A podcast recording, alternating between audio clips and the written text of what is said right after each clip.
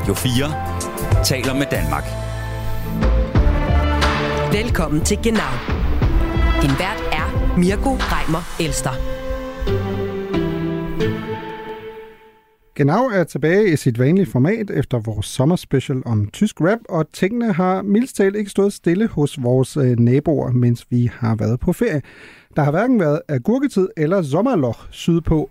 Højrefløjspartiet Alternative for Deutschland er efterhånden blevet det næststørste parti i meningsmålingerne, og præsidenten for det tyske forbundskontor til beskyttelse af forfatningen, Thomas øh, Haldenwang, han har advaret mod partiet, og nu er der så også forslag fra fremtrædende tyske politikere om helt at forbyde AfD. Noget, som Haldenwang nu skal undersøge. Und wir haben insofern nicht nur das Recht, sondern die Pflicht, über verfassungsfeindliche Bestrebungen aufzuklären. Ja, Haldenwang siger, at man har ingen, det er en forpligtelse simpelthen. Det er ikke kun, at man skal kigge på det, man har simpelthen en forpligtelse på at kigge på, om der er behov for at simpelthen helt at forbyde AfD, Højrefløjspartiet. Og så øh, vi skal også tale om frygten for parallelsamfund i Danmark. Øh, dengang er fokus dog ikke på muslimer eller andre minoriteter, men på tyske tilflytter til Sønderjylland. Fordi i en kronik i Jyllandsposten hen over sommeren er det nemlig blevet bebudet, at den tyske tilflytning, citat, skal holdes i ørerne da de Deutschen, citat, måske ikke kan se nødvendigheden af at integrere sig og derfor vil skabe parallelsamfund. Øh, og selvom kulturlig øh, afstraffelse jo vist er blevet øh, afskaffet, så kan det siden blive nødvendigt, når tilflytter har en forkærlighed for sauerkraut og sokker i sandaler og muligvis er i færd med at opbygge pølsetyske parallelsamfund. Velkommen til Genau. Du lytter til Radio 4. Nå, men lad os starte med at tale om øh, uh, AFD. Uh, øh, stærk opstilling her uh, efter sommerferien. Uh, direkte Lukas Lausen, Public Affairs uh, direktør i konsulenthuset Rud Pedersen. Jesper Vind, Tysklands korrespondent uh, hos Weekendavisen, og Moritz Schramm, lektor og studieleder ved tyske studier ved Syddansk Universitet, også formand for Dansk Tysk Selskab. Vi har jo tidligere i, i det her program uh, talt om, hvorvidt det kunne være, at uh, Alternative for Deutschland vil være større i meningsmålingerne end de grønne ved årets udgang. Det var faktisk kun et par måneder siden, og dengang var der sådan enighed om, at det kunne jo godt ske, men nu er vi jo i en situation, hvor hvis jeg stiller det spørgsmål, så vil det jo være sådan lige lovligt nemt for jer, fordi de mm. seneste 3-4 meningsmålinger viser alle sammen, at AFD er meget langt foran de grønne og også har passeret socialdemokratiske SPD i meningsmålingerne, i nogle af dem endda meget tydeligt. Så vi taler jo de facto nu om Tysklands næststørste parti. Så lad mig starte med et nyt øh, krystalkugle spørgsmål til jer alle sammen. Øh, ja eller nej til jer alle tre. Lukas Lausen, kommer der i løbet af 2023 en meningsmåling på nationalplan, der viser, at AFD er Tysklands største parti? Ja. Moritz Ram? Nej. Nej. Okay. To gange nej, en gang ja. Det, øh, lad, os, lad os se. Jeg må invitere jer tilbage i øh, december, så øh, kommer vi til at kigge øh, på det. Det vi selvfølgelig skal tale om i forhold til, at vi jo har haft øh, lidt øh, sommerpause, det er jo, at der har jo været det, som tyskerne kalder en Parteitag, mm. en partikongres i Magdeburg. Og det er jo ikke gået øh, stille for sig. Vi har taget noget, man kan kalde det nogle highlights, eller et øh, best-of, af nogle ret rabiate udtalelser, der er faldet i løbet af det her partimøde i Magdeburg. Ein Deutschland, in dem unsere Kinder richtige Bildung genießen, statt dem Regenbogenterror ausgesetzt zu sein. Aus Brüssel kommt das Gift. Dort werden von den Globalisten Dort werden von den Globalisten still und heimlich Vorgaben gemacht. Solange knien wir nieder vor einem afroamerikanischen Drogendealer und stammeln Black Lives Matter. Schluss damit. Wir wollen wieder aufrecht gehen. Ja, det er et potpourri, må man, må man sige. Lad mig, lad mig oversætte nogle af dem. sidste er jo en henvisning til George Floyd i, øh, i USA. Øh, vi skal stoppe med simpelthen at ligge på knæ for en afroamerikansk narkohandler og råbe Black Lives Matter. Tyskerne bliver simpelthen nødt til at gå oprejst igen. Der er andre øh, på den her øh, partikongres, der har talt om globalisterne i øh, Bruxelles, der angiveligt er i gang med en eller anden konspiration, hvor øh, de øh, styrer verden Øh, der er relativt meget, øh, der har været øh, og er blevet sagt her i løbet af det her. Lukas, du har en fortid i, i Bruxelles. Ja. Er, det global... er, det... er du en af globalisterne? Øh, jeg tror, hvis vi... Altså, ja, for det første, at, de her udtalelser er jo... At, de, de er hæftige at høre i, uh, på tysk, og i en, uh, en, en tysk politisk kontekst er et parti, der netop nu er det andet største i Tyskland. Altså, det er... Ja, altså jeg får sådan lidt kuldegysninger af det. Jeg synes virkelig, det er, det, det er bekymrende. Udover at det er latterligt og sjovt og, og mærkeligt på mange måder, så er det også tragisk og, og, og, og, og, og, og, bekymrende, og lige om lidt skal vi tale om, hvad, hvad rækkevidden af det her kan være, og hvad forfatningsbeskyttelsen, mm. ligesom siger til det. Øhm, hvis man kigger på, nu var det jo deres Europa-landsmøde, altså fordi de skulle sætte listen for, mm. for Europaparlamentsvalget næste år og sådan noget, øh, så der var naturligt meget fokus på det der, det der Bruxelles. Det er ikke usædvanligt i Bruxelles at høre den her slags udtalelser fra politiske højrefløjspartier om øh, europæisk politik øh, og om EU-samarbejdet. Og altså, i forskellige afskygninger kan vi også høre det i Danmark. Øhm, øh, det, det har en anden kvalitet, synes jeg, når, når man hører det på tysk. Øh, men, men, men der er jo mange partier rundt omkring i Europa, der har et billede af, at at Bruxelles og overstatsligheden og det internationale er gift, altså er farligt for det andet, hvad så end det andet er, om det er den nationale sjæl, eller nationen, eller bare mennesket på gulvet, øh, som, som man sikkert kan lide at, at, at, at mm. associere sig med. Det er ikke, det, det er ikke nyt. Det, altså, Bruxelles er jo meget sammensat, altså, som, som har arbejdet dernede, og europæisk politik er meget ligesom national politik, blandet, en blandet landhandel af alle mulige forskellige politiske holdninger. Så nej, det er selvfølgelig er det, er det, er det rabiat og, og, og, og tosset dumt, men, men det er ikke usædvanligt. øh, Schram, altså Lukas siger rabiat og tosset dumt, men ikke så usædvanligt måske i et internationalt perspektiv, men jo meget usædvanligt i et tysk øh, perspektiv. Men hvis man skulle sætte det sådan lidt hårdt op, hvordan kan rabiat og tosset dumt så stå til plus 20 procent i meningsmålingerne i, i Tyskland? Det, det er jo et svært spørgsmål, ikke? altså ligesom et stort spørgsmål. Jeg vil sige, øh, som udgangspunkt, synes jeg ikke, at de udtalelser er særligt for den tysk kontekst. Øh, altså, øh, de, de er meget er enige, at de er ret skræmmende at høre, de er ret øh, håbløse, ikke? Men i virkeligheden har de været der hele vejen igennem, helt tilbage fra 70'erne og 80'erne til i dag. Det, som nok er den store forskel er, som også dit spørgsmål peger på, mm, mm. at der lige pludselig er opbakning til 20 procent 22 i Østtyskland, delvis øh, 33-34 i nogle delstater. Og det er særligt, ikke? Altså det er der, det særligt ligger. Selve udsagnene, en rabiat højrefløj, den har altid været der. Den har, den har også vist sig i forskellige afskygninger, kom frem lidt og lidt tilbage igen. Men 20 procent på landsplan, det er nyt. Og forklaringen mm. er nok sammensat og svært, ikke? Mm. Øhm, men jeg vil også sige, at jeg tror, der er en grænse, hvor langt højt de kan komme op. Ikke? Der, er en, der er en meget, meget stor flertal af tyskerne, især i Vesttyskland, der ikke vil have noget med de udsagn og den retorik at gøre. Og mm. det vil de andre partier også. Det vil sige, at man kan ikke bare fiske derude på den fløj, uden at man taber den store flertal, der, der, der ikke ønsker at komme i nærheden af de udsagn. Men det er, der er mange lige nu, det må man sige. Ikke? Lad mig lige følge op på det, Schramm. Du siger, du mener, at der er sådan et form for loft i forhold til, hvor meget opbakning øh, AFD vil kunne få. Hvor ja. vil du sætte det loft, altså sådan cirka? Altså, jeg, tror, de fleste forskere vil sige, at der ligger et eller andet 20-30 procent i befolkningen, som har latent højere populistiske indstillinger i forskellige afskygninger. Mm. I Østtyskland vil vi, at der ligger måske 15-16 procent, som er decideret højere radikalt, nogle nynazistiske. Det vil sige, der, der har vi nogle ekstra lag på, som vi faktisk ikke i den omfang har i Vesttyskland. Uh, men det ligger nok der omkring. Hvis man går væk fra partimålingerne og ser på værdimålinger, som jeg synes er meget interessante de seneste 10 år, øh, kan man se, at nogle af de klassiske udsagn, som højrepopulisterne kører på, at de er ret dybt forankret i samfundet, men absolut ikke kommer i nærheden af et flertal. Øh, jeg kan komme et enkelt kort eksempel, mm. at øh, man allerede i 2014, det vil sige næsten 10 år siden, havde undersøgelser om, hvordan tyskerne i gennemsnit definerer tyskhed. Hvad vil det sige at være tysk?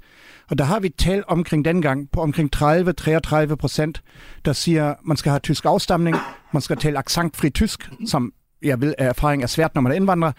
Øhm, og det, øh, det vil sige, at øh, at der omkring dengang, for 10 år siden, var der omkring 30 procent, lidt mere 33-34, der havde en meget etnisk funderet forståelse af tyskheden. Men interessant er selvfølgelig, at der er 65-70 procent dengang for 10 år siden, der havde en anden opfattelse af tyskhed. Og de kan ikke bare kombineres. Jeg tror, at AFD har en potentiale i nogle værdiindstillinger, som, øh, som er omkring øh, som de kan potentielt aktivere, men det er begrænset, hvor langt de kan komme. Men de kan måske komme lidt højere op. Det, det vil ærge mig personligt, men det vil ikke helt overraske mig. Det kunne godt ske. Mm. En, også en stemning, som lige nu er kogt op i alle mulige, på alle mulige områder. Ikke? Jesper Vind, prøv at fortælle lidt om den der stemning, som Schramme henviser til som måske en af forklaringerne. Du har jo tidligere skrevet en bog om det nye tyske højre, men det var jo på et tidspunkt, hvor AfD lå meget lavere i, i meningsmålingerne, og der er jo en bred enighed om i den tyske debat, at der er noget, der er sket nu. Altså, vi er et nyt sted nu, fordi AfD er så stor, som man er i, øh, i meningsmålingerne. Hvad ser du, altså, der er sket med AfD i forhold til både måske nogle forklaringer på, på succes, men også, hvis du nu skulle skrive en ny udgave af det nye øh, tyske højre, og kalde den det nye, nye tyske højre. Hvordan øh, vil du så beskrive altså AfD i dag? Det er jo rigtig mange spørgsmål på en gang, øh, Mirko. Du kan vælge det bedste. Så kan jeg jo vælge de bedste. Øhm, jeg vil sige øh, flere ting. Øhm, det er ret vildt at se den her fremgang, fordi den også er meget øh, kraftig i Vesttyskland i øjeblikket. Mm. Jeg så den seneste måling mm. fra Baden-Württemberg, en af de allermest vestlige delstater, øh, 19 procent. Ja. Rheinland-Pfalz 16 procent. Så at vi fremover taler om AFD som et østtysk, primært østtysk fænomen, det kan man mindre og mindre. Det er noget nyt. Mm. Øhm, og, øhm, og det tror jeg også, at det er det, der, der virkelig har været med til at ryste hele det tyske samfund. Øh, jeg læste i Der Spiegel, de har, har en meget omfattende dækning i de, af, det, øh, af det AFD den her uge her. Det havde, øh, på øh, hedder det, Socialdemokraternes sommergruppemøde, havde, havde der været sådan en, en rystelse øh, blandt øh, parlamentarikerne og østtyskerne i den gruppe havde hele tiden været rystet over AFD, men, mm. men nu var vest, de vestlige øh, forbundsdagsmedlemmer også begyndt at øh, virke chokeret og, og tale, hvad fanden gør vi med det her fænomen? Hvad kan modgiften være? Altså virkelig sådan, når, når det har ramt dem dybt. Så, så, så, så det er en ting. Den anden ting, det er, at vi oplever overalt i Vesten, vi oplever i hele Europa en generelt højere ryg. Øhm, fra Finland til øh, Frankrig til Tyskland. Vi, vi, vi, vi ser det og, og har set det længe i, i, i, i øh, Østeuropa. Og det, der virkelig og, og, og øh, faktisk også undrer mig og forvirrer mig, og, og hvor jeg siger, jeg kan ikke give noget klart svar, det er det hele det her fænomen med det yderste højre. Der har vi i hvert fald været tilfælde fra dansk kontekst været mm. vant til, at vi har de her højre fænomener, yderste højre, radikale højre, ekstrem højre, de bliver forkaldt noget forskelligt og er noget forskelligt. Men for eksempel fra Danmark har vi den erfaring, at jo mere rabiate og mere radikale de her mm. højre partier blev, fordi der var altid nogle tosser, der, der, der, der vil prøve at trække i den retning, jo mindre succes vil de få parlamentarisk. Det var præcis den oplevelse, vi havde i Danmark med Fremskridspartiet som, øh, med Måns Glistrup, og det var meget sådan, øh, blev mere og mere skængert og sådan nogle ting. Så kom Pia Kærsgaard og dannede Dansk Folkeparti. Det var mere stuerent, det var mere pænt parti, det var mere moderat, og på den måde banede hun sig vej til øh, en, en større parlamentarisk succes og, og, og også i øvrigt øh, øh, magten i Danmark, fordi hun lavede sådan en, et pænere udgave. Det, der sker i, med AFD i øjeblikket, de bliver mere og mere radikalt alle forskere, stort set alle forskere de sidste 10 år, og jeg har også selv troet på det, er jo mere radikal AFD blev, mm. jo mindre øh, vil de blive, jo mere irrelevante det er. Det, der overrasker, det er, at samtidig med, at de bliver radikale, samtidig stiger, øh, stiger øh, tilslutningen. Og det er noget, som øh, i hvert fald har overrasket mig, og, øh, øh, og, og, og, og på en eller anden måde er dybt chokerende. Jeg tror dog også, at øh, en stor del af opbakningen skyldes protest, fordi Tyskland består, er i øjeblikket i en helt ut- utrolig situation i øjeblikket. Vi prøver at skrue tiden tre år tilbage til 2020. Angela Merkel er stadig Tysklands kansler. Tyskland er det stabile land i midt i Europa, EU's ankernation og det hele. Og, og, og, og, og i dag er Tyskland midt i et sejtenvente, hvor der sker så mange forandringer. Hele energipolitikken er blevet omstillet. Tyskland er ved at blive en militærmagt igen. Det har også mentale konsekvenser. Der er Tyskland er i forvandling, og Tyskland er ramt af så mange mange kriser, man taler og bruger ordet polykrise, altså mange mm. kriser på samme tid. Så der er en, en, en omstillingsproces, hvor jeg siger, jeg, jeg er spændt på, hvordan øh, Tyskland ser ud øh, om, om tre år, mm. så at sige. Ikke? Mm. Der er et opbrud, øh, og øh, ja, det var øh, sikkert meget forvirrende svar på, på, på dine mange spørgsmål, men... Øh, Nej, hvem siger, at mænd ikke kan multitaske? Ved? Jeg synes, jeg, synes, jeg synes, det er ganske godt. Lukas, du har jo du er en flink dreng, så du har jo simpelthen selv også henvendt dig til mig, og så prøv at høre, vi bliver nødt til at tale om AFD. Mm.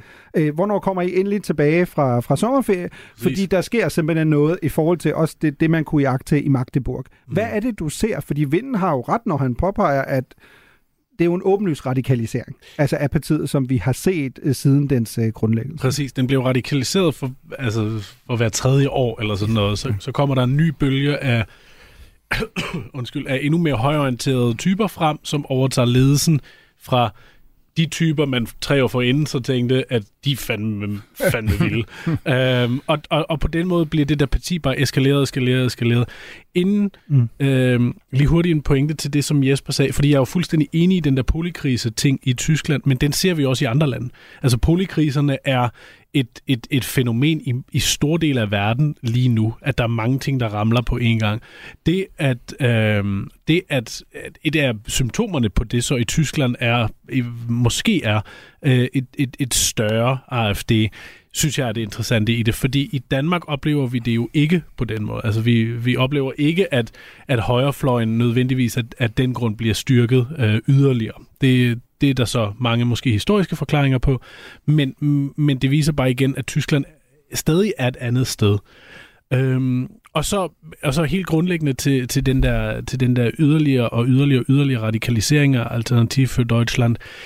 Jeg tror også, at det har noget med det omkringliggende samfund at gøre. Altså, at tyskerne er i dag et sted, hvor den her, den her øh, meget mere rabiate højredrejning er mere kommet få er mere okay, end den ville have været seks år tidligere.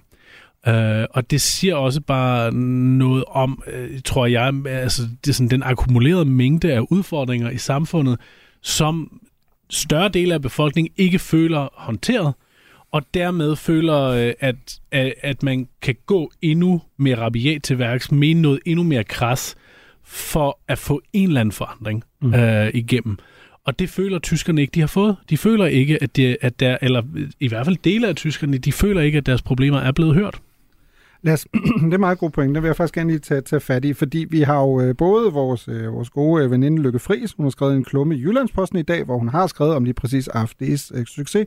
Og der skriver hun, at øh, hvis en regering og et regeringsbærende parti, her henviser hun så til CDU-CSU, mm. det store oppositionsparti, ikke kan levere resultater, vil AFD vedblive med at være et stærkt alternativ. Det passer jo relativt godt ind i en tematik, som Tysklands forbundspræsident Frank-Walter Steinmeier også er gået ind i for nylig, hvor han siger, jamen, måske handler det ikke så meget om, at vi sådan peger fingre af hinanden, og så er det måske mest i grønne skyld, eller mest i liberales. Måske skal mm. vi ligesom alle sammen, at det i det etablerede tyske partisystem, kigge på hinanden og sige, hvad er det, vi bliver nødt til for at adressere det her? Lad os prøve at lytte ja. til, hvad Frank-Walter Steinmeier sagde. Selbstverständlich müssen sich Regierungsparteien auch fragen, und sie tun es ja, ob man die richtigen Themen hat, ob Themen ausgelassen werden, ob man die richtige Kommunikation wählt, ob man die Geschlossenheit an den Tag legt, die Wählerinnen und Wähler erwarten oder ob es zu viel Streit gibt. Das sind Fragen, die Regierungsparteien beantworten müssen. Aber ich würde auch davor warnen, bei diesen Veränderungen, von denen wir sprechen, wie ich es in der letzten Woche in vielen Artikeln gelesen habe, immer danach zu fragen, wer hat Schuld? Ist es Habeck, ist es Scholz, ist es äh, Lindner, ist es Merz? Ich glaube, damit greifen wir zu kurz. Ja, så Frank-Walter Steinmeier siger, at Han synes, man det er simpelthen forfejlet at fokusere på, hvem af de tyske toppolitikere, og dermed i forlængelse også deres partier, øh, har mest skyld. Han siger, måske skulle man mere kigge på, om man har fat i de rigtige tematikker, øh, altså politiske emner, mm. kommunikation, og også øh, om man ligesom står står sammen. Lad os lige uh, tage den, inden vi ligesom går videre til den større diskussion, som jo nu handler om et decideret forbud, som bliver diskuteret i Tyskland. Hvor meget af det her, vil jeg sige, hvis man skulle sætte det sådan lidt firkantet op, hvor meget af det her er politik, hvor meget af det er kultur. Vi taler også meget om kulturkamp, og måske er der en del af det tyske samfund, der føler sig afhægtet. Vind, jeg starter med dig. Hvad er sådan den mest dominerende årsag til det her? Er det, Steinmeier siger, at det kunne være tematikker, kommunikation, hvad splittelse? Det er, det, det, det er politik. Øh, jeg tror, den mest dominerende årsag stadig er øh, øh, protest mod øh, det etablerede Tyskland, men også en protest over, at øh, noget, øh, som vi ikke har snakket om endnu, øh, øh, indvandringspolitikken, øh, som... Øh, som har været og er i næsten alle lande en, en fællesnævner. Altså det, der, det, der, der, der, der samler og konstituerer mange indvandringspolitik, øh, øh, højrepartier, det, det er modstand mod indvandring øh, fra den tredje verden. Og der har tyskerne stadigvæk øh, øh, problemer med at øh, levere et eller andet, som befolk, i hvert fald den her del af befolkningen kan være tilfreds med. Øh, og øh, der har været... Øh, ja, det, var det kort svar i hvert fald. Lukas, hvad, hvad siger du? Du har jo fortid som politisk rådgiver. Hvis, hvis du sad dernede Ja. Og ligesom øh, sad til sådan et stort møde med alle de sådan, mm. klassiske partier, og så skulle, skulle du give dem sådan tre fif om, hvad er det, der skal til for at AFD, som jo, hvis vi skal sætte det i kontekst, for et år siden havde AFD 10% opbakning Præcis. i meningsmålingerne, nu har de plus 20 Ja. i, i nogle af dem. Hvordan kan man stoppe den udvikling? Ved at stoppe med at snakke om det her som et kommunikationsproblem. Uh, altså, vi havde det samme, uh, det måske pisse lidt for meget i egen redde, men, mm. uh, men Torning-regeringen gjorde, øh, gjorde det samme i, øh, i mellem 2011 og 2015, at de har talt rigtig meget om, at, at grunden til den manglende succes af kommunikationsproblemer, det er, fordi vælgerne ikke forstår, hvad vi i virkeligheden mener. Øhm, det er altid et falsum, synes jeg, oplever jeg, når regeringer og politiske partier mener, at de i virkeligheden vil det rigtige, men vælgerne bare ikke forstår, at de vil det rigtige. Øh, derfor handler det her om substans. Det handler ikke nødvendigvis om kommunikation. Vælgeren er mere er klogere end end bare altså et, et smart reklamebyrås kampagne. Øh, de vil se nogle resultater, og de føler stadig, at de problemer, som de har råbt om siden 2015, i hvert fald igen siden 2015, ikke er blevet taget alvorligt, ikke er blevet håndteret, i hvert fald i en tilfredsstillende grad. Historier om fejlslagen migration eller integration til Tyskland øh, bliver ved med at dukke op, bliver ved med at være der, og det bliver mere og mere konkret, fordi der kommer flere og flere til. Det kan godt være, at det, altså, det, det, det, tallet fluktuerer om, hvor mange der kommer ind, og der kommer markant færre nu, end der måske gjorde engang, men der kommer stadig flere, end der var for, altså, for der, der er stadig ultimativt flere, end der var for 10 år siden. Og det, det, bliver, det ændrer bare det Tyskland, øh, som vi kender, og det ændrer det Tyskland, så, øh, for andre det Tyskland, som tyskerne kender. Og de føler ikke, at de der problematikker er blevet hørt. Og hvis man hvis man kigger helt nøgtern på det, så tror jeg, der er mange vælgere, der aldrig havde kunne se sig selv stemme på Alternativ for Deutschland, der tænker, at jeg bliver nødt til at stemme et eller andet for at råbe dem op, for at få dem til at gøre noget her. Mm. Og, så jeg tror, der er enormt mange, der i, i de her nu, måske omkring 20 procent af, af tyskerne, der, der, der, der, der siger, de vil sætte deres kryds ved AFD, der ikke vil gøre det, hvis de bliver hørt af for eksempel af de konservative eller af, af de tyske socialdemokrater, og hvis de føler, at de her problemer bliver taget alvorligt. Men det føler de ikke, de gør, og derfor sætter de en proteststemme. Der er jo øh, lidt tid øh, til nu til det næste forbundsvalg. Øh, jeg kan godt se, at du, du er der, Schramm, men jeg, jeg har simpelthen brug for dig til det næste, fordi jeg vil også rigtig gerne tale om øh, helikopterperspektivet her. Jamen får du overhovedet mulighed for at stemme på AFD, fordi der er jo alligevel to år til det næste forbundsvalg, og det, der jo for alvor bliver diskuteret nu, er jo forbuddet. Ikke? Vi har både hørt det fra indrigsminister Nancy Faeser, SPD's øh, formand øh, Saskia Esken har også været ude, og så har vi jo øh, også præsidenten for øh, Verfassungsschutz. Og ham vil jeg gerne have ind her igen, fordi, og det er derfor, at jeg gerne vil have dig, Schramm, fordi han kommer jo med en historisk henvisning til, hvorfor det her særligt i et tysk perspektiv er vigtigt at forholde sig til, om AFD skal forbydes eller ej, fordi hans pointe er, sporene skræmmer. Die Väter und Mütter des Grundgesetzes haben dann entschieden, die deutsche, neue deutsche Republik muss wehrhaft sein und gegen solche Verfassungsfeinde vorgehen können. Und ein wichtiges Instrument dieser wehrhaften Demokratie, das ist der Verfassungsschutz. Das gibt es in kaum einem anderen Land dieser Welt, aber in Deutschland wegen dieser einzigartigen Geschichte gibt es das. Und wir haben insofern nicht nur das Recht, sondern die Pflicht, über verfassungsfeindliche Bestrebungen aufzuklären.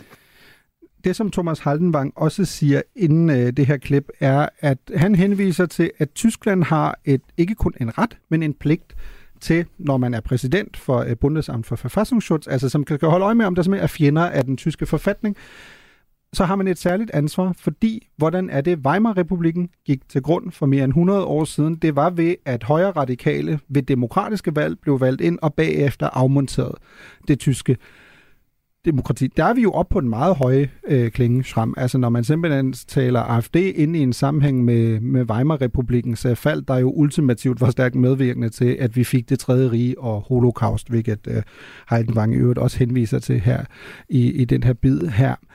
Hvad vil du sige? Er, den, er, vi sådan, er det måske sådan lige lovligt meget? Han er jo blevet kritiseret meget for generelt at komme med de her udtalelser, mens AFD havde sit, uh, sit partimøde. Jeg synes du, det er fuldstændig på sin plads?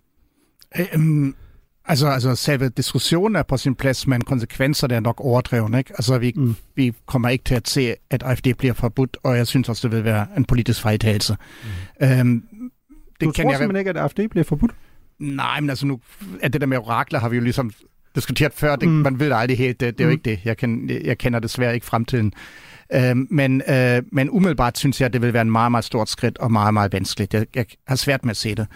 Øh, men, men det, som ligger i diskussionen, er noget andet, nemlig det, at, øh, at det tyske demokrati i modsætning til det danske bygger på en fastlåst værdisæt, som er ret veldefineret i de første artikler af grundloven, og de står ikke til diskussion. Og det, det som værhaftet, det selvforsvarende demokrati, som du henviste til, eller som han henviste til, mm. det bygger jo ligesom på, at de værdier skal forsvares mod dens fjender. Og det kender vi ikke rigtigt i Danmark, hvor man i Danmark har en idé om, lidt firkantet sagt, alle siger, hvad de har lyst til, det er ytringsfriheden, og så skal det nok gå på en eller anden måde, ikke? Uh, inden for lovens rammer. Uh, I Tyskland har man en idé om, at de positioner, der aktivt forsøger at modarbejde de grundlæggende værdier, der er fastskrevet, de skal bekæmpes.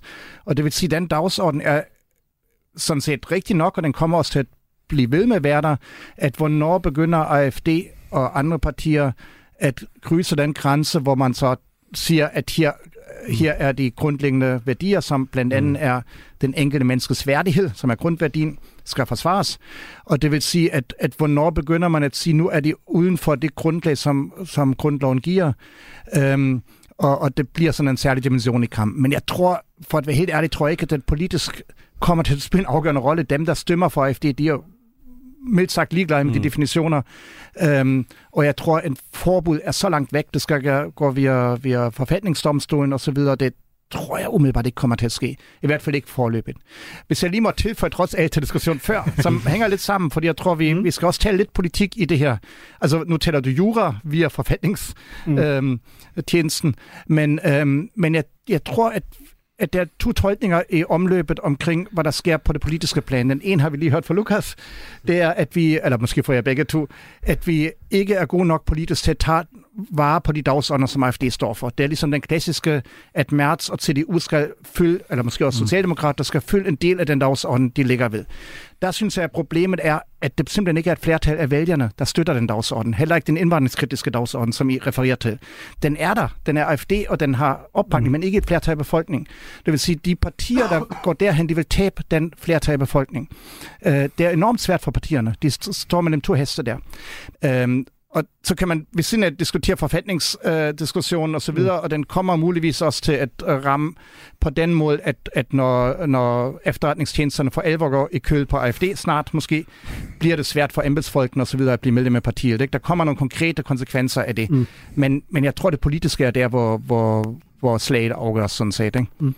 Lad os alligevel øh, beklage os fra, men lad os lige tage holde fast i, i, i juraen, øh, fordi der er jo også en meningsmåling i den her uge fra Forza øh, for RTL, hvor tyskerne bliver spurgt, skal AFD forbydes? Relativt simpelt spørgsmål, og tyskerne er mildest talt splittet. 47 procent siger ja, 47 procent siger nej. Hvis man skal gøre det yderligere kompliceret og dykker lidt ned i tallene, så er der 55 procent af kvinderne, der siger, det synes de, at AFD skal forbydes. 57 procent af mændene siger nej. I Østtyskland er der kun 34 procent af de adspurgte, måske ikke så overraskende, der siger, at partiet skal forbydes, mens der i Vesttyskland er 49 procent. Og vi skal ikke ind i den der diskussion, hvor jeg spørger, jeg skal partiet forbydes osv., fordi som du siger, det er, det er jo kernejura. Men jeg vil alligevel gerne ind i den der diskussion, som du også er med til her, øh, Schram, fordi den minder jo til forveksling om den, jeg synes, jeg også har hørt i USA, når man skulle beskrive Trump. Ikke? Der var altid to forklaringer. Mm. Den ene var Trump, han var ligesom en stemme for dem, der alle var blevet glemt. Alle var blevet glemt. Mm. Det var typisk hvide arbejderklassevælgere i rustbæltet, og nu kom Trump, og det kunne godt være, at han sådan i forhold til sin façon og så videre overhovedet ikke var deres, fordi han var en millionær fra New York, men han talte ligesom deres sag, politisk sag, fordi de var blevet glemt. Så var der den anden udlægning, der var, at det her handler ikke om politik, det handler om kultur, det handler mm. om verdenssyn, det handler om værdipolitik. Og det er ikke et spørgsmål om, hvorvidt de etablerede partier har glemt øh, en bestemt del af samfundet. Og så i forhold til øh, Vind, spørgsmålet her er jo så bare, at der, hvor man måske går lidt imod Schrams tolkning, er jo så, at hvis du kigger på de meningsmålinger, så viser de jo også, at opbakningen til regeringen er meget, meget lav i Tyskland. Den er meget lav til Scholz, meget lav på øh, nøgleemner, og vi står jo i en situation, øh, energispørgsmål, øh, grøn omstilling osv., hvor regeringen har det meget svært. Og vi ser jo også i meningsmålingerne, at samtlige grønne er sådan på vippen, men ellers er regeringspartierne jo heller ikke øh, særlig meget fremme i skoene i meningsmålingen. Du virkede sådan lidt uenig i, i Schrams udlænding, kunne jeg se, i forhold til, at det måske mere handlede om, hvordan det politiske system havde reageret, og ikke så meget om politikken. Overordnet set, så har vi en højre øh, bølge øh, generelt, og, og så, så, så højrefløjen vil være der. Det, kommer, det, det de enkelte lande kan, kan håndtere i øjeblikket, det er, hvilken form for højrefløj man kommer til at have. Øh, og øh, det, der sker, øh, altså, den danske vej, som øh, Anders Fogh introducerede øh, med Thorning Schmidt, efterfølgende Lars Løkke og Mette Frederiksen, i forhold til at håndtere den yderste højre, den har man advaret mod bredt set fra tysk side, øh, fra tyske politiske partiers side og fra tyske mediers side. Danmark har i mange, mange, mange øh, sammenhænge i Tyskland været et øh, skræmmebillede i den håndtens. How to handle the rights, det har man gjort forkert i Danmark. Det har været gennemgående konklusion mm. i mange, mange år. Det jeg bare siger, i dag, 2023, ja, vi havde et, et, et Dansk Folkeparti, der var støtteparti for, for, for, for, for en regering på et tidspunkt. I dag har du det yderste højre, det ekstreme højre i Danmark, som er pulveriseret. Dansk Folkeparti ligger på 2-3 procent, nye borgerlige 2-3 procent. Så har du sådan noget øh, højre populisme light med, med, med Støjbær på 10 procent. Samlet set så ligger det der yderste højre øh, i Danmark på 10-15 procent, og det er ikke så ekstremt, som det er mm. i mm. Tyskland. Det er noget, noget af det er blødt, altså apropos Støjbær. Tyskerne har øh, i øjeblikket et parti, der ligger til 22 procent, og det bliver mere og mere og mere radikalt. Jeg tror, at flere og flere tyskere begynder at tænke, at vi kunne egentlig hellere tænker også at have danske tilstande end tyske tilstande i, i, i forhold til at håndtere højrefløjen. Og det er, og det er noget med at tage nogle, tage nogle temaer op, og også omkring øh, øh, migration og sådan nogle ting. Og mm. man kan jo også se, at Scholz og Harbeck, de grønne, er begyndt at, at lytte til de her ting her. Man har jo i EU lavet et, et kompromis omkring migration og sådan nogle ting. Så, øh, men, men, øh, men, men det er de her problematikker, det er den her diskussion, vi har haft de sidste 25 år, og jeg siger bare, at Danmark og Norge står bedre. Øh, og jeg ser også i den tyske debat, der er flere og flere, der peger på, at måske skulle man kigge lidt mere mod, mod den danske vej, som man tidligere har advaret imod. Det er perfekt, det, det... at du tager den, fordi den vil vi gerne tage afslutningsvis i den her runde om AFD, fordi noget af det, der jo også har været påfaldende i løbet af sommeren, er blandt andet Bildzeitung er meget optaget af, at det den store tabloidavis, at hvorfor kigger man ikke bare mod Danmark, vælger Socialdemokraternes vej, og så afmonterer man øh, i det her tilfælde Bildzeitung bruger altid Dansk Folkeparti, og lad os allerede starte med den, fordi mm. er Dansk Folkeparti anno 2020'erne virkelig den bedste pendant til Alternative for Deutschland i dag, Lukas? Det er Rasmus Paludan. Ja, øh, nej, det, det, er, altså, det er Dansk Folkeparti ikke. Dansk Folkeparti, i hvert fald det, det nuværende Dansk Folkeparti, er i stor og hvide udstræk stuerinde øhm, og, og, og afspejler store dele af, den, af, af det. Altså, øh, og hvis udlændingepolitik i, i høj grad er mainstream, øhm, og i modsætning til Øh, altså eksempelvis nye borgerlige, er mindre øh, også mindre rabiat og mindre racistisk i sine, i sine udtalelser. Øh, en pangdang er øh, til Alternativ for Deutschland i Danmark lige nu er et eller andet sted mellem Rasmus Paludan og Pernille Vermund, øh, vil jeg mene, øh, i så en, en helt anden størrelsesforskel. Den den her politiske diskussion af som øh, de to forskellige standpunkter, som Schram og Vind øh, repræsenterer, altså, altså Schram, der ligesom, nem, Schram, der ligesom øh, i hvert fald refererer, måske ja. ikke har, men refererer pointen om, som er meget udpræget i, det tysk, øh, i, ty, i den tyske offentlighed, at hvis man hvis man taler om de dagsordner, som Alternative for Deutschland taler om, så går man deres ærende.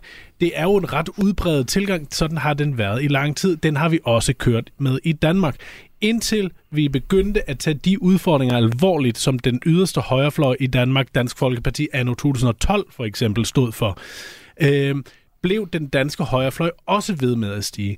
Det eneste, der har hjulpet her i Danmark, er at tage de udfordringer fra de ansvarlige partier, bearbejde dem internt i de ansvarlige partier. Altså den her højredrejning, hvis man vil kalde det det, som Socialdemokratiet har taget på udlændingepolitikken, det er jo ikke noget, der skete over nat. Det er noget, der skete hen over 3-4 år i en proces, hvor man langsomt talte sig til rette internt i partiet, accepterede, at mange af dem, der stemmer på den yderste højrefløj, faktisk er traditionelt socialdemokratiske vælgere.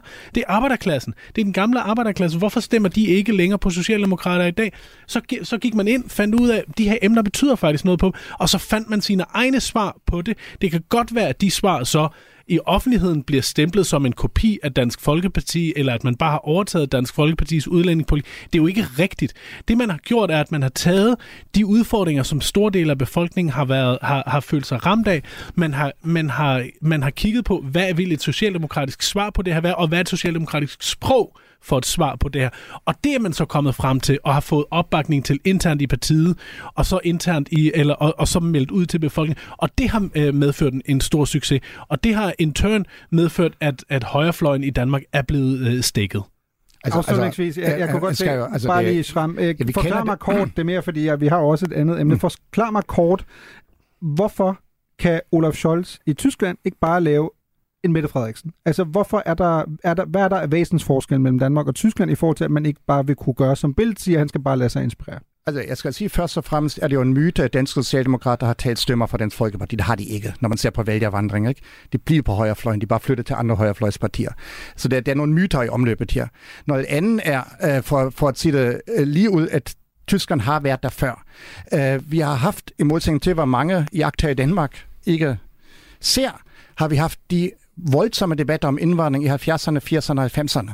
Og problemet er, at det tyske samfund, især det vesttyske samfund, har flyttet sig markant videre. Og hvis Scholz nu forsøger at gå tilbage til 80'erne og 90'ernes debatter om indvandring, som var nærmest de samme, som vi har i Danmark i dag, dengang. Hvis han går tilbage dertil, taber han hele den store flertal, som omfavner de forandringer. Og, og jeg tror, at man grundlæggende misforstår øhm, modsætninger i det danske og det tyske system, hvis vi kører den her dagsorden. Øh, I Danmark har man i hvert fald meget længere haft et blokpolitik mellem rød og blå blok, hvor det gælder om at finde 2-3 procent fra den ene blok og flytte den over til den anden blok. Det kan du ikke gøre i Tyskland. I Tyskland er der brug for at være et stærkt parti. Og både Socialdemokrater og de konservative er internt splittet vælgerne på de her dagsordner. De, de, de skal balancere begge dagsordner, og det er enormt svært for dem, men de kan ikke bare gå til den ene fløj. De taber et kæmpe flertal af deres egen parti. Jeg er totalt uenig med Schramm. Det er jeg, godt at være. Jeg, jeg, kan, nej, men jeg synes, jeg, jeg fornemmer bred enighed i studiet. Vi behøver ikke at tale om AFD de næste fire måneder, fordi jeg kan se totalt enig. Øh, så lad os endelig gå videre til næste emne. Du lytter til Genau på Radio 4. Nå, men øh, apropos øh, problemer med integration og andet, som øh, vi lige har talt om øh, under overskriften Tysk tilflytning skal holdes i ørerne, øh, bekymrede oversætter og journalist Bettina øh, Østen øh, fra Åben Rå sig over en stigende tysk tilflytning til Danmark i en kronik i Jyllandsposten. Det var den 20 juli. Og her skrev hun blandt andet, mens nogle sønderjyder hilser udviklingen velkommen, udtrykkes der fra anden side bekymring. Bekymringen går blandt andet på, at mange tyske tilflytter måske ikke kan se nødvendigheden af at integrere sig i de sønderjyske lokalsamfund, og derfor vil danne parallelsamfund, dels på grund af nærheden til Tyskland, og dels på grund af det tyske mindretals meget brede og synlige skole, børnehave, fritids- og øvrig kultur øh, tilbud. Vi vil jo rigtig gerne have talt med Bettina øh, Østen. Hun vil desværre ikke stille op øh, i programmet øh, og øh, uddybe øh, øh, de pointer, hun har øh, her. Men øh, når man selvfølgelig kun ser på tallene, så er det jo rigtigt, at det er flere og flere tyskere, der øh, flytter til, til Danmark, og særligt øh, Sønder, Sønderjylland. Lad os tage nogle tal.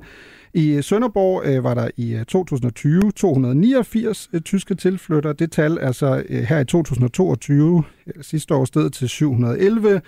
Åben Rå er på to år gået fra 371 til 880, øh, så vi kan jo selvfølgelig i alt i alt se, at der i perioden fra 2020 til 2022 er flyttet næsten 4,5 øh, tysker, mm. øh, tyske statsborgere til Sønderjylland. Spørgsmålet er jo så, er det et problem, øh, særligt i en landsdel, der jo øh, kæmper med øh, faldende befolkningstal, og øh, Vind, du kommer jo ikke helt fra Sønderjylland, men trods alt øh, fra de kanter. Ribe. Fra Ribe, ja. ja. Det, ja, Ish, det er grænsen, ikke? TV Syd vil sige, at det er en del af sendeområdet. Ja. Så jeg Vind, du ryster på hovedet. Du... Jo, men vi har i, i de sidste 15 år og 20 år glædet os over det danske mindretal syd for grænsen, at de har flertal, og det bred, danskheden breder sig syd fra dansk, mm. og Flensborg, der kan man se danske flag over det hele.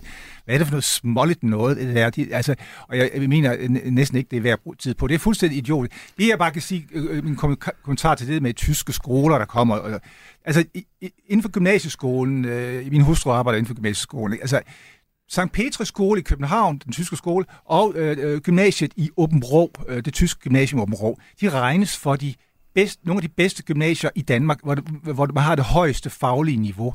Jeg siger bare, lad os da få mere af den slags. Lad os da få mange flere tyske skoler i Danmark. Øh, det vil, det vil gavne øh, hele samfundet. Er det Make Denmark tysk igen? Eller er det... Nej, som jeg startede med at sige, så var det, danskheden er jo på fremmarch syd for grænsen, så må der også være plads til, at tyskheden er på, på, på lidt fremmarch øh, nord for grænsen. Det, det, det, Schramm, altså, vi, du har jo været i det her land. Øh, du er også en tysk tilflytter. Øh, du er kommet lidt, øh, lidt tidligere. Øh, Altså, når øh, jeg ligesom øh, kan se, at udviklingen vender jo ikke i forløb. Så i forhold til Bettina Østen, det er jo det, der bekymrer hende, at nu skal der ligesom sættes ind. Og der er mit spørgsmål jo lidt, altså vi har jo en parallel samfundspakke, vi har en ghetto-liste. Øh, skal Æreskov for eksempel i Sønderjylland, hvor der jo bare på et halvt år er blevet købt 12 huse af tysker, skal det på ghetto-listen nu? Ja, eller måske skal man diskutere ghettoplanen og de definitioner, der ligger bag.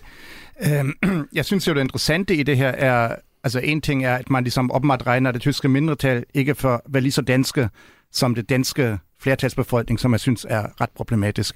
Men, øhm, men derudover tænker jeg, at, at der er nogle større udviklinger på vej, hvor du har talt om faldende befolkningstal. Vi ser i hele Europa, at vi har ekstremt aldrende samfund, og der kommer massivt indvandring, uanset hvordan man definerer det politisk. Øh, og, og hvis man hver gang råber om parallelsamfund, når der kommer tilflytter til, der ligesom vil bevare en del af deres egen øh, kulturelle vaner, for at sige det sådan, ender vi et meget mærkeligt sted. Mm. Jeg tror, at det ikke kun handler om Danmark Tyskland her, det handler ligesom også om, at, at det, der, det der kort, man trækker op om parallelsamfund, er ret virkelighedsfjernt. Altså, jeg, jeg har taget mange danske vaner til mig, som jeg godt kunne lide som tilflytter, men jeg har da også godt nok bibeholdt nogle tyske særegenheder, som jeg ikke har tænkt mig at opgive nogensinde. Mm. Øhm, og, og det tror jeg er en normal proces i en indvandringsverden, øh, indvandringsland ligesom Danmark, og der kommer mere af den slags. Øh, og det, der tror jeg, at ligesom, det bliver lidt hurtigt at trække parallelsamfundkortet hver gang man ligesom føler, at der kommer nogle enkelte tilflytter, som, som ikke helt ligesom opgiver deres sprog og deres aner ikke hvad, vaner. Ikke? Så jeg, jeg tror, vi skal vente os lidt mere til Danmark, at vi er et indvandringsland i Danmark, ligesom resten af Europa snart er det. Og, og det, der, der er det klart, at man har forskellige kulturelle indflydelser i befolkningen, og sådan vil det også være i Sønderjylland. Det er jo kun positivt, som Jesper siger. Jeg kan godt forestille mig, at hendes bekymring ikke bliver mindre, når hun hører sådan nogle uh, tilflytter tyskere som dig og mig. Og nu, også dig, Lukas, du virker ja. heller ikke helt, uh, helt overbevist. Hun skriver også i, i kronikken, at uh, hvis det sønderjyske grænseland også i fremtiden skal være det sted, hvor dansk og tysk kultur mødes i en spændende dialog og frugtbar udveksling, skal der politisk handling til for at sikre en større spredning og dermed bedre integration af tyske tilflytter til Danmark. Lukas, hvis du måtte vælge, hvor skal de der tysker hen? Helst på nogle øer, eller hvor, hvor skal de spredes i landet? Det virker til, at der er... De skal, op i reserv- de skal til Nordsjælland alle sammen. Uh, op, i, uh, op i reservatet nord for København. Nej, jeg synes, det er besynderligt, at det her er skrevet af en journalist, uh, som så ikke engang har lyst til at stille op. Altså, det er super mærkeligt.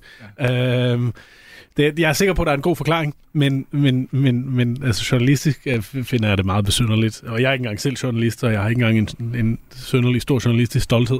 Øhm, jeg, jeg synes udelukkende... Altså, du taler med, med i et Tysklands radioprogram på uh, Radio, uh, Radio 4, ikke? Altså det, det, det med, med en masse tyske uh, sendede mennesker ombord, så det, det, det, det er svært at finde en djævelens advokat lige her. Men Ja, altså grundlæggende, ja, vi har også i den her uge i, i, i Berlinske Tidene kunne se, at, øh, at antallet af, af studerende på øh, tyskuddannelserne falder, at øh, virksomheder higer efter folk, der har ikke bare tysk øh, sprog, men også kultur øh, og, og gerne erhvervsforståelse.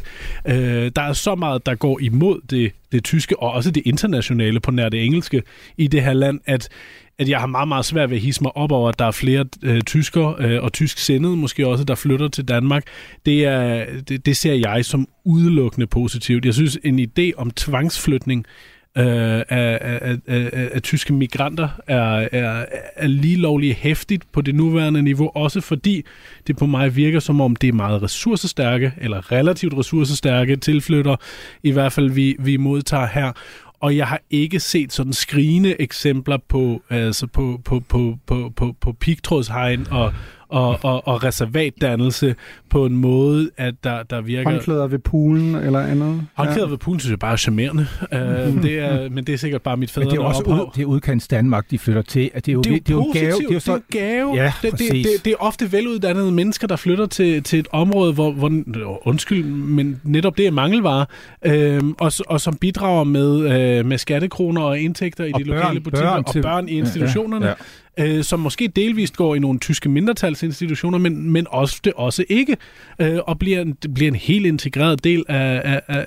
af, af, af flertalssamfundet. Så jeg har selvfølgelig svært ved, ved at hisse mig op over det. Tværtimod, jeg synes, det er, det er positivt.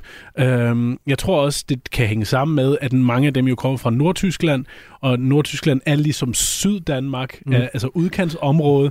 Det er, så man, man, man har måske ikke sådan verdens største lyst til at blive i Nordtyskland, og derfor kigger lidt bredere. Og så er det da fedt, at man i stedet for at de i stedet for at blive nødt til at flytte til Syd, uh, Sydtyskland for at finde et arbejde, kan flytte til Syddanmark for der at bidrage, samtidig med, at de ikke behøver at flytte altså 500 km væk fra deres mm. familier og, og deres ophav. Tønder lad, os, ja. lad os høre fra nogen, der faktisk er flyttet, og som er flyttet øh, meget længere. TV Syd har blandt andet talt med en øh, familie, der simpelthen flyttede fra landsbyen, øh, landsbyen Irsenberg i Bayern øh, hele vejen til, til Æreskov. Det, det er der, hvor jeg tror, ghettopakken skulle sætte ind. Det var der, der var de her 12 øh, huskøb inden for et halvt år. Men den her familie, Steffi Køler og hendes mand, øh, Stefan Lypzek, de er altså flyttet til Æreskov Kjærsgaard og fortæller her til TV Syd, hvorfor de gjorde det. Wir sind gut aufgenommen worden. Gleich wo wir hergezogen sind, wussten die Leute schon, dass wir da sind und wir sind gut integriert worden. Ich musste in Deutschland sehr viel arbeiten bei der Eisenbahn, als Lokführer auch, äh, teilweise 60 Stunden, 65 Stunden die Woche und das ist hier halt alles etwas entspannter. Jamen, familien siger, at øh, de flyttede jo, fordi øh, øh, Stefan her, han, skulle, han arbejdede som lokomotivfører. Det var lange arbejdsdage, og det var han ikke så glad for. Nu er i Danmark. Det virker til, at der er lidt mindre arbejde og mere glæde. Øh, Steffi siger, at i Æreskov har man taget rigtig godt imod dem. Trods at man nogle gange kan høre om øh, danskere, at de skulle være lidt... Øh, Altså, reserveret. Og så er det jo ikke kun i Sønderjylland, der har været et stort antal af tyske tilflyttere. Der har også på Lolland øh, er der tysker, der rykker til. Øh, her talte TV2 Øst sidste år med Mirko Schönfeldt, dog desværre en Mirko med K, men altså øh, han er flyttet til øen med sin familie. Vi er meget, meget glade i, i Lolland, i, i øh, folk, som bor her, som er meget imødekommende. Um, vi er meget glade i landskabet, og den rationelle er, at vi ved, at uh, Lolland er en absolut fremtidsregion i den nordiske udvikling. Altså, man får vel ikke en bedre ambassadør øh, for, for Danmark, eller Lolland, øh, for, for den sags skyld, en, øh, en Mirko med K her, der jo tydeligvis er glad for at bo der, kalder mm. det en fremtidsregion øh, i... Øh, så jeg kan jo godt høre på jer, at det bliver svært for mig ligesom at, at finde nogen, der siger, at der er for mange tysker. Så man, nu bliver vi simpelthen nødt til at sætte øh, tyskerstop eller andet. Jeg prøver øh. virkelig at finde på et godt argument imod. Altså, jeg, jeg prøver at finde djævelens advokat frem i mig. Jamen, det er tredobbelt absurd, fordi altså, netop Tønder, Tønder hvor, de, hvor der er den største indflytning, øh, det, det, er en, det er en gammel tysk-dansk by. Altså, øh, Tønder, øh, 1920, der, der, ved folkeafstemningen i 1920... Stemte de så tysk? Der var der et lille flertal for tysk øh, dengang, så øh, det har altid været sådan, at der var tyske hånd, der var tyske bager og danske bager og tyske slagter og danske slagter i, i Tønder. Det, det var sådan et dobbelt øh, samfund, øh, og øh, at, at det, så, så det passer jo egentlig meget til, til, til, til, land, til den, netop den bys historie og, og rødder, så, så det, det, det er tredobbelt absurd, det her. tredobbelt absurd, simpelthen. Mm. Øhm, jamen, vi har jo, øh, der har jo selvfølgelig været modsvar på, på den her kronik. Øh, Jyllandsposten, ikke kun en, men faktisk mm. flere, øh, fra Henrik Jørgensen, som er formanden for, øh, for Bund Deutscher Nordschleswig, og det er paraplyorganisation for det tyske mindretalsorganisation i Sønderjylland. Og han har blandt andet skrevet i Jyllandsposten, at øh, først og fremmest er der en stor glæde i Sønderjylland over tilflytterne, der styrker en region, hvor prognoserne forudser en faldende befolkning og tilflytterne kommer med faglige kvalifikationer og giver liv i de landsbyer, som mange vælger at flytte til. Vi har talt øh, med Henrik Jørgensen her kort før udsendelsen af min kollega Dorte Lind gjort, og han synes lige præcis, at tilflytning er meget positivt, fordi som I også har været inde på, vi taler om det, som øh, lidt populært eller nedladende er blevet kaldt for udkants Danmark. Jeg blev lidt øh, overrasket, fordi øh, det er en hel del påstande, som jeg ikke kan genkende, og, og øh, blandt andet så, øh, så skrev hun jo faktisk, at øh, de tyske tilflyttere, der kom og som tilsluttede sig tyske mindretal, de kom til at leve i et parallelt samfund, og det kan jeg slet ikke overhovedet ikke genkende, fordi vi som mindretal lever ikke i et parallelt samfund. Og når det er tysker, der kommer herop og, og integrerer sig i mindretallet, jamen så det første, de får at vide, det er, øh, det er at de, øh, vi kræver, at de lærer det danske sprog. Øh, men det kan være en kæmpe fordel for dem, hvis de især har voksenbørn.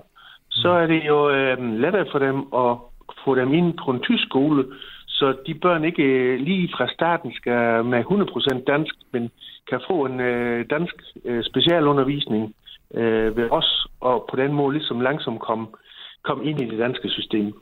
Noget af det, som jeg forstår måske kan være en udfordring, det er, at det er jo ikke alle tyske tilflyttere, som kommer, hvad skal vi sige, fra grænselandet. Der kommer også folk fra Bayern og øh, alle mulige steder fra i Tyskland.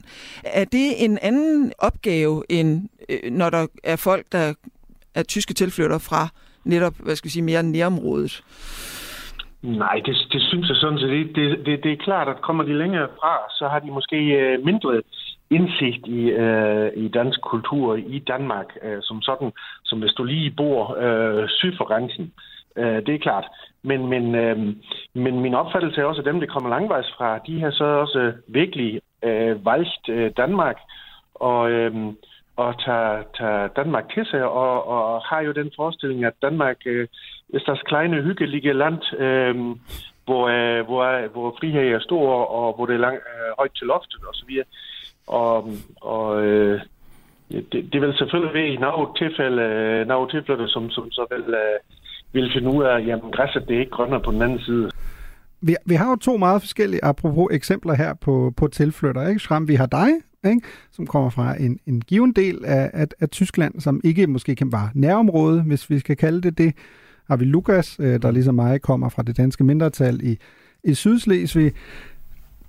Schramm, det er jo mange år siden, du er kommet hertil, men kan du genkende det, at der måske er forskel, hvis man ikke er lige så bekendt med Danmark, og det kun handler om, at man ikke har fundet ud af nu, at man kan køre ned til Pøtsch og købe øh, billig øh, øl eller andet, men at der er simpelthen nogle ting, som er væsentligt forskelligt, hvis man måske har haft sine primære møder med Danmark under corona, mens, mens man har været på ferie eller andet, og lige pludselig kommer man ind og bliver bombarderet med mobile pay, rejsekort og nem idé osv. Altså det tænker jeg i Danmark, at der er forskel. Øh, altså jeg synes det generelt er der ret stor forskel, når man kommer fra Tyskland til Danmark, og det på mm. godt og ondt, altså som heldigvis er, er verden ikke sort-hvid. Det vil sige, der er mange, mange gode forskel, som jeg synes, man oplever, når man kommer som tysker til Danmark.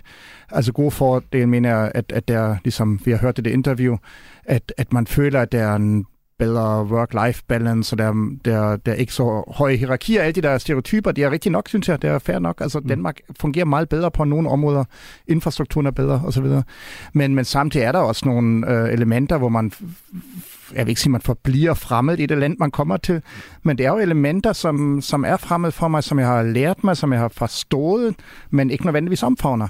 Og det kan nogle gange være en, en udfordring i dagligdagen, men på den anden side er det også bare sådan, livet er. Jeg er heller ikke omfavnet af det Tyskland, der er brudt er. øhm, og det, det tror jeg er en normal proces. Selvfølgelig er det, når man er indvandrer, når man er tilflytter, øh, bliver det sat på spidsen, at hvilken dele af det nye land, du kommer til, tager du til dig, hvor opponerer du, og hvor sluger du det bare, og ligesom lader det være, som det er, agtigt, ikke? Mm. Og de processer er der, og de bliver ved med at være der. Jeg tror, min, min søn vil sikkert have det meget nemmere, fordi han egentlig bare er dansker, ikke? Mm. Men for mit vedkommende bliver det ved med at være sådan. Og det synes jeg egentlig er en, er en sund og fornuftig proces. Altså, den, den, den, den udfordrer også dem, man selv er i processen. Man skal ligesom finde ud af, hvad man har lyst til at være i de nye omgivelser. Men jeg, jeg vil opponere imod, at Danmark bare er det samme som Nordtyskland. Det tror jeg ikke er helt rigtigt. Måske lige øh, grænseregionen kan være lidt noget mm. andet. Men, men jeg tror, at der er nogle forskel, og dem, dem synes jeg også, man skal i tale sat på en god måde. Altså ligesom sige, at det er, de er jo de ting, som jeg synes fungerer rigtig, rigtig godt i Danmark, bedre end i Tyskland. Og så er der nogle elementer, hvor jeg som sagt måske ikke helt tager den til mig alligevel, ikke? Øh, det kan godt være, at jeg ændrer mig nu i de kommende år, men indtil videre har der efter mange, mange år i Danmark været nogle elementer, som jeg ikke bryder mig om. Og sådan, sådan er det. Jeg synes, det er fair mm. nok jeg, jeg føler ikke et behov for at, mm. øh, at gå ind for, for alt eller afvise alt. Det synes jeg er en forkert dagsorden. Mm. Vind, du er jo den eneste rigtige dansker her i panelet. Hvis du kunne smide en af de her tre tyske tilflyttere, Schramm, mig og Lukas, ud af landet igen, hvem vil du så tage? Det må være mig, fordi det, det vil være dig. Jeg tænker, jeg tænker nok. Du, du afbryder, og, og lad os ikke tale ud. Og, øh, så. Okay, Reimer Elster Raus. Du lytter til Genau på Radio 4. Vi vil selvfølgelig også gerne have talt om det tyske kvindefodboldlandshold i denne uge, når nu der er VM i kvindefodbold i disse uger, men øh, desværre har de tyske kvinder jo lavet sig inspirere af mændene og allerede ud i gruppefasen. Endelig på øjenhøjde med mændene, tyske fodboldkvinder ryger ud allerede i gruppespillet, som satiresiden der Postillion skrev for nylig.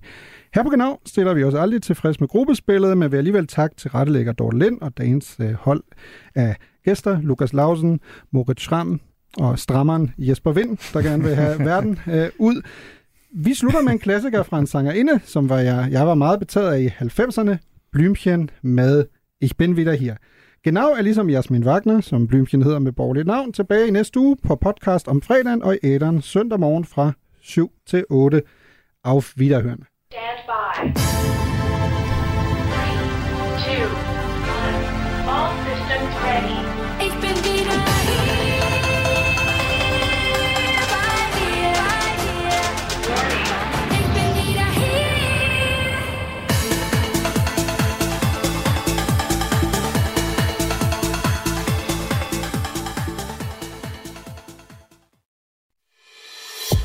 Du har lyttet til en podcast fra Radio 4. Find flere episoder i vores app, eller der, hvor du lytter til podcast.